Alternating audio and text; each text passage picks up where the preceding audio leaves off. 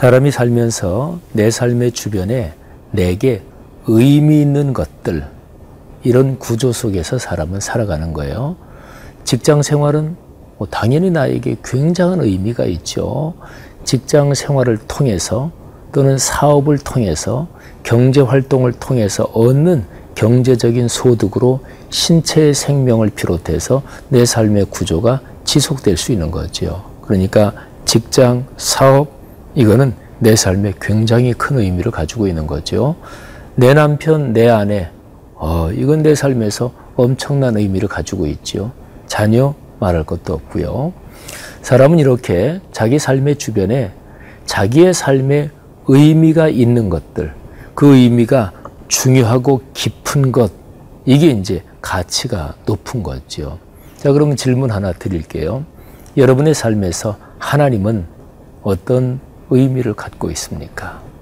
하나님, 그분이 여러분의 삶에서 가지는 의미는 무엇입니까? 신앙에서 가장 근본적인 질문이죠.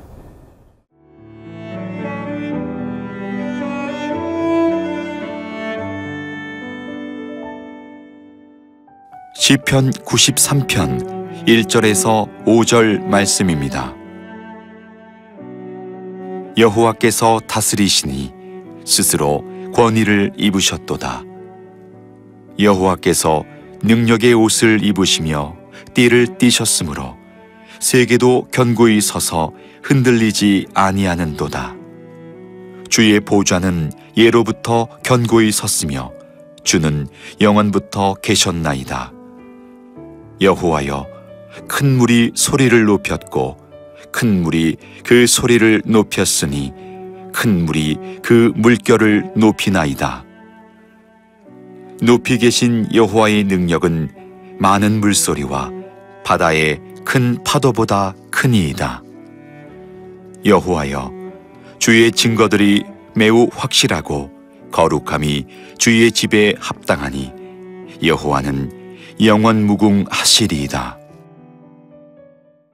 어떤 시인이 하나님에 대해서 다음과 같이 고백을 했습니다. 그리고 이 시인의 고백을 통해서 아, 이 시인에게는 하나님이 어떤 의미가 있는 것일까? 이 점을 한번 생각해 보시면 좋겠어요. 자, 이 시인이 하나님에 대해서 어, 그리고 고백한 내용 그리고 그 고백 속에는 하나님이 나에게 이런 의미를 가지고 있습니다. 그게 담겨 있는데 한번 묵상해 보시죠. 여호와께서 다스리시니 스스로 권위를 입으셨도다. 여호와께서 능력의 옷을 입으시며 띠를 띠셨으므로 세계도 견고히 서서 흔들리지 아니하는도다. 주의 보좌는 예로부터 견고히 섰으며 주는 영원부터 계셨나이다. 아멘. 어, 제가 시편 93편 1절 2절을 봉독해 드렸습니다. 어, 제가 어, 바로 한 두 주 전에 하나님이 얼마나 놀라우신 분인가 여기에 대해서 제가 설교를 했어요. 근데 그 설교 제목이 이런 것입니다. 아, 전지전능 무소부재. 그리고 이제 설교 제목 뒤에 느낌표를 찍었습니다. 다시 한번 말씀드리면, 아, 전지전능 무소부재. 그리고 느낌표. 신앙 생활하는 그리스도인들이 하나님, 하나님이 어떤 분이시냐 그러면 전지전능하신 하나님 이건 수도 없이 많이 들은 표현이잖아요. 그리고 무소부재 그러니까 하나님이 계시지 않은 곳은 그 어디도 없다. 그러니까 하나님이 어디에나 계시다 이런 거죠. 어디에나 계신 하나님. 이거를 다른 말로 편재하신 하나님 이렇게도 표현해요. 어, 저 같은 목회자들이 신학교에서 신학을 공부하고 또 목회적인 훈련을 거쳐서 목사가 되잖아요. 근데 신학교에서 공부할 때 여러 가지 중에서 하나님에 대한 가르침, 이게 제일 핵심이에요. 그리고 하나님이 어떤 분이시냐, 하나님에 대한 가르침, 이제 그거를 공부할 때 제일 핵심되는 게, 제일 기본되는 게 하나님은 전지전능하신 하나님이다. 무소부지하신 하나님이다. 바로 이거예요. 근데 제가 성경 말씀을 묵상하다가 시편 139편인데요. 그걸 묵상하다가 아우 하나님이 전지전능하신 분이야. 무소부지하신 분이야. 어, 제가 신앙생활 여태까지 해오면서 얼마나 그 얘기를 많이 들었겠어요. 제가 또 신학을 공부하고 또 신학교에서 후학들을 가르치기도 했고 또 지금은 목회 현장에 있지만 신학 교수로서 또는 목회를 담당한 목사로서 이거는 저한테 너무너무 익숙한 주제잖아요. 아, 근데 시편 139편을 묵상하다가 이게 막 감동으로 밀려오는 거예요. 아, 전지전능하신 하나님이시구나. 무소부재하신 하나님이구나. 이게 막 산처럼 파도처럼 저한테 힘이 되고 감동이 되는 거예요. 여러분, 오늘 제가 조금 전에 낭송해 드린 시편 93편 1절 2절 이 시를 쓴 시인도 지금 그런 감동을 느끼고 있는 거예요. 여기에 보면 어, 여호와께서 다스리신다. 그러니까 그분이 통치하신다. 그분이 주권자이시다. 이런 거잖아요. 여호와께서 능력의 옷을 입으셨다. 띠를 띠셨다. 그래서 당신이 창조하신 세계가 흔들리지 않고 견고하게 섰다. 이런 얘기잖아요. 하나님이 이 세계를 만드셨는데 하나님이 흔들린다. 그러면 이 세계도 그럴 거 아니겠어요? 어떤 사람이 제품을 만들었는데 제품이 부실해. 제작자가 부실하게 만들었으면 당연히 그 제품에도 하자가 생기고 제작자도 신뢰할 수 없는 거잖아요. 세계를 누가 만드셨다고요? 하나님이 만드셨습니다. 하나님이 흔들리시는 분일까요? 하나님이 변덕스러우신 분일까요? 전혀 그렇지 않습니다. 하나님이 불완전한 그런 존재가 아니죠. 하나님은 완전하시고 그리고 전능하시고 그리고 흔들리지 않으시고 변하지 않는 영원하신 주님이십니다. 그분이 만드신 세계도 그러합니다. 우리는 그 세계 속에서 살아가고 있는 거지요. 그래서 주님의 보좌 예로부터 견고히 있었다. 그리고 주님은 영원부터 영원까지 계신다. 그리스도인이 그 하나님이 만드신 이 세계 가운데 살아가면서 마음 든든할 수 있는 이유가 바로 이것인 거지요. 제가 제일 첫 번째 드렸던 질문 다시 한번 드려볼까요? 하나님은 여러분에게 어떤 분이십니까? 여러분의 삶에서 삼위일체 하나님, 창조와 구원의 하나님은 어떤 의미가 있는 것입니까?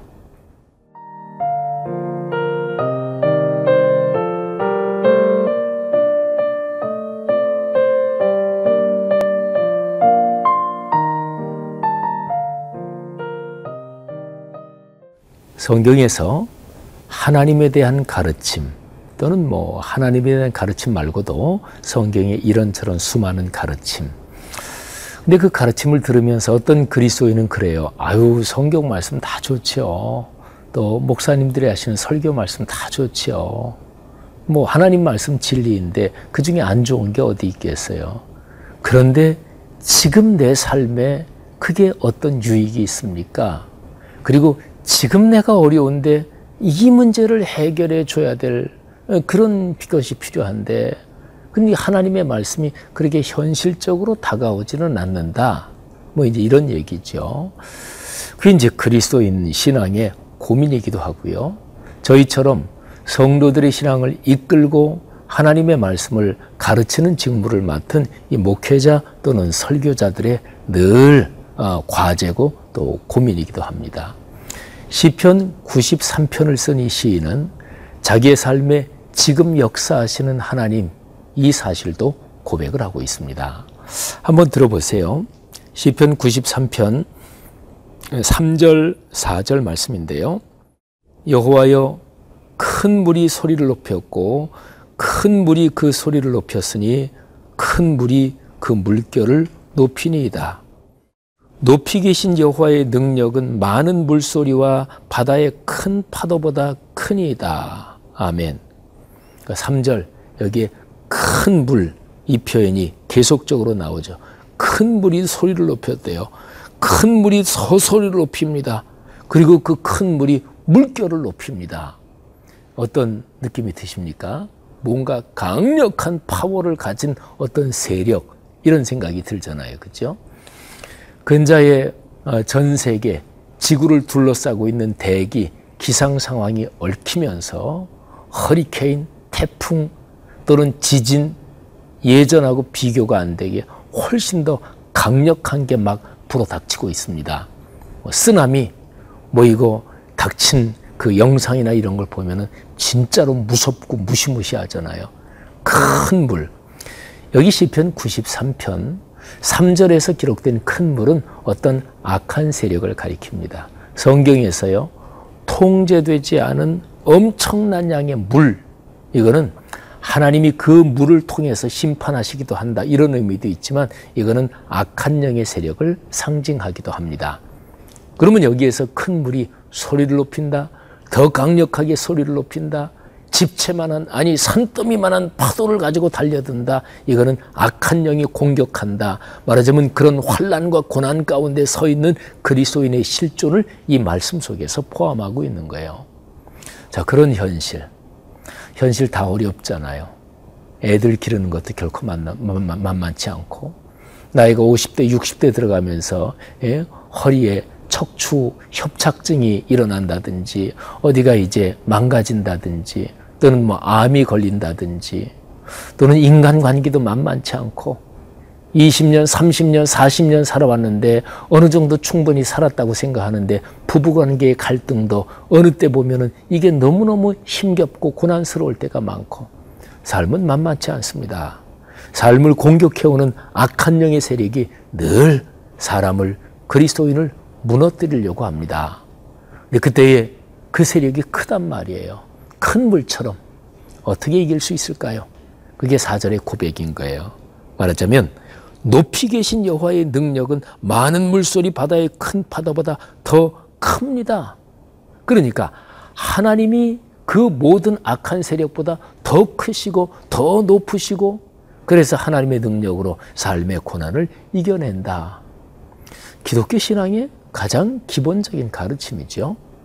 오늘 시편 93편 맨 마지막 5절 말씀을 들어보십시오. 여호와의 주의 증거들은 매우 확실하고 거룩함이 주의 집에 합당하니 여호와는 영원 무궁하시리이다. 다시 한번 영원하신 하나님, 흔들리지 않는 하나님이 나왔지요. 근데 여기 구절에 주의 증거들이 매우 확실합니다. 주님의 증거는 뭘 말할까요? 주님께서 이 세계를 창조하셨다는 증거. 창조하셨을 뿐만 아니라 창조하신 세계를 계속 다스리고 이끌고 가시고 역사하시고 은혜를 베푸시고 그리고 하나님이 문제를 해결하시는 체험적인 증거들이 주님 확실합니다. 여러분, 우리의 신앙의 선진들 속에 그런 증거들 넘쳐나고 확실합니다. 아니, 여기에 여러분 자신도 인생길을 걸어오면서 그런 증거들이 있을 거예요. 근데 우리가 신앙이 떨어지면 자꾸 까먹죠. 그 확신이 흔들리는 거죠. 여러분, 주님께서는 우리의 삶의 어려움을 이기게 해주시는 분이십니다. 전지전능하신 주님, 무소부지하신 주님이 우리의 목자가 되시는 것. 오늘도 확신하고 그 주님 손 꼭 붙잡고 걸어가시기를 축복합니다. 기도하겠습니다. 전지전능하신 하나님, 무소부재하신 하나님, 영원하신 하나님, 그리고 우리의 현실적인 삶의 현장에 역사하시는 하나님 감사합니다. 그 주님 손 꼭 붙잡고 오늘 하루도 승리하게 하옵소서. 예수님 이름으로 기도 올립니다. 아멘.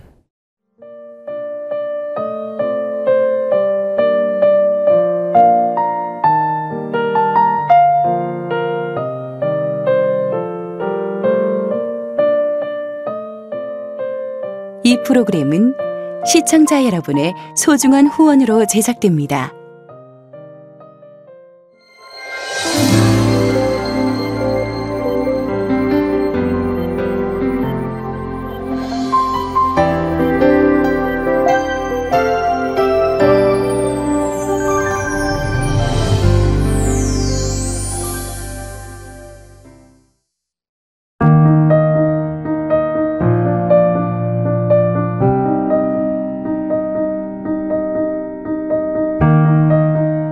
대학교 2학년 때 참석했던 수련회에서 자비량 선교사로 섬기겠다 서원했던 서종경 집사님.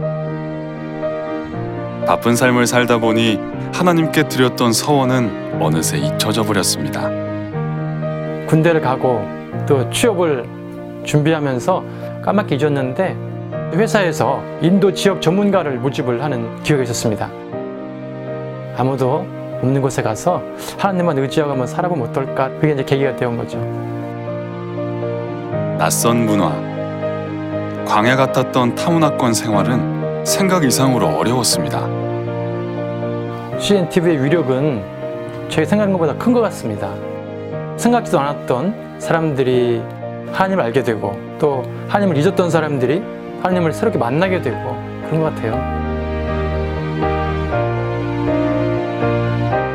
아침 저녁으로 하나님의 인도하심을 구하고 또 하루의 삶을 돌아보면서 CNTV를 좀 더 많이 보게 되었어요.